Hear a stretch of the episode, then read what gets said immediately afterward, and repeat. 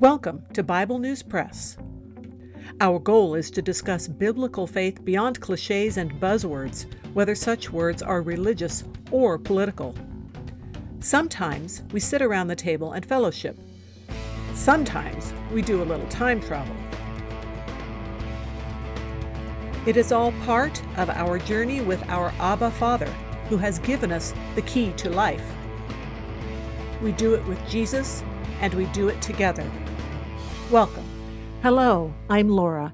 I will be reading Matthew chapter 24 from the World English Bible. Jesus went out from the temple and was going on his way. His disciples came to him to show him the buildings of the temple. But he answered them, You see all of these things, don't you? Most certainly I tell you, there will not be left here one stone on another that will not be thrown down. As he sat on the Mount of Olives, the disciples came to him privately, saying, Tell us, when will these things be? What is the sign of your coming and of the end of the age?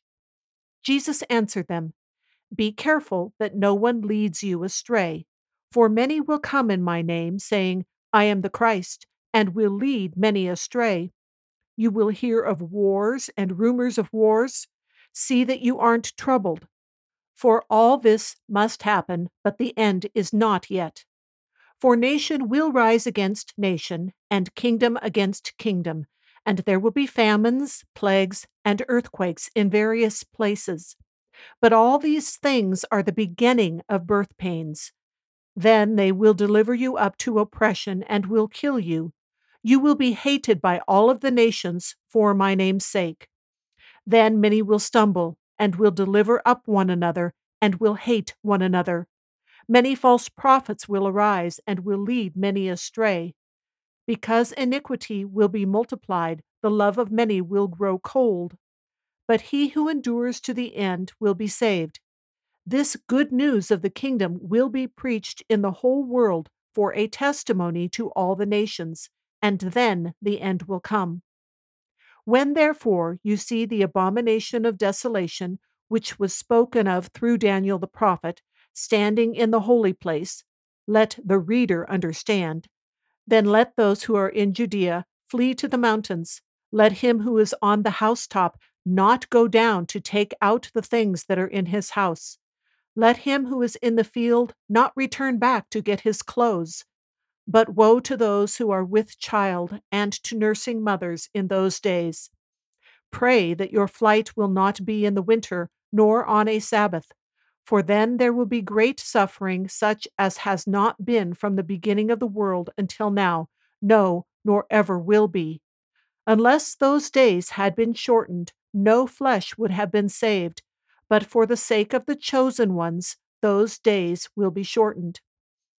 Then if any man tells you, Behold, here is the Christ, or There, don't believe it, for there will arise false Christs and false prophets, and they will show great signs and wonders, so as to lead astray, if possible, even the chosen ones.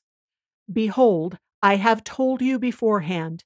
If therefore they tell you, Behold, he is in the wilderness, don't go out. Or, Behold, he is in the inner rooms, don't believe it. For as the lightning flashes from the east and is seen even to the west, so will the coming of the Son of Man be. For wherever the carcass is, that is where the vultures gather together.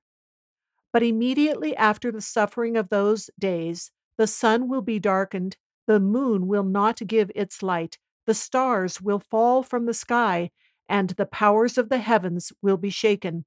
And then the sign of the Son of Man will appear in the sky.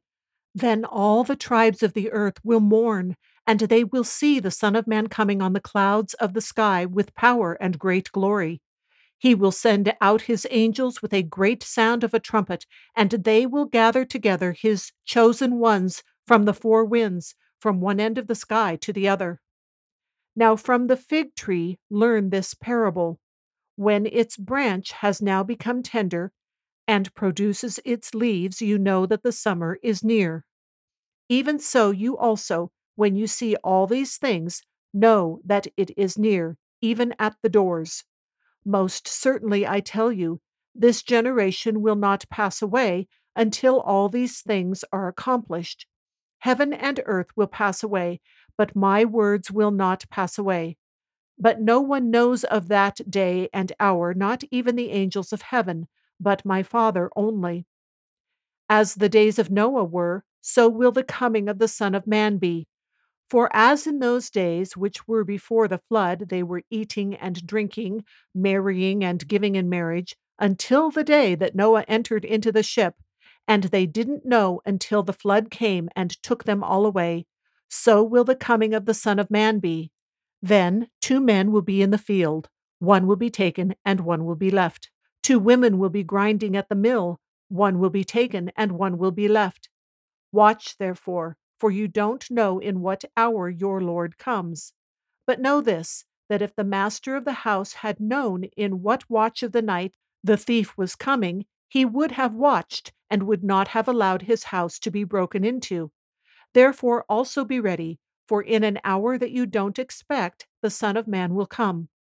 Who then is the faithful and wise servant whom his Lord has set over his household, to give them their food in due season? Blessed is that servant whom his Lord finds doing so when he comes. Most certainly I tell you that he will set him over all that he has. But if that evil servant should say in his heart, My Lord is delaying his coming, and begins to beat his fellow servants and eat and drink with the drunkards, the Lord of that servant will come in a day when he doesn't expect it, and in an hour when he doesn't know it, and will cut him in pieces and appoint his portion with the hypocrites. That is where the weeping and grinding of teeth will be. That is the Bible News Press segment for today, but not the end of our journey.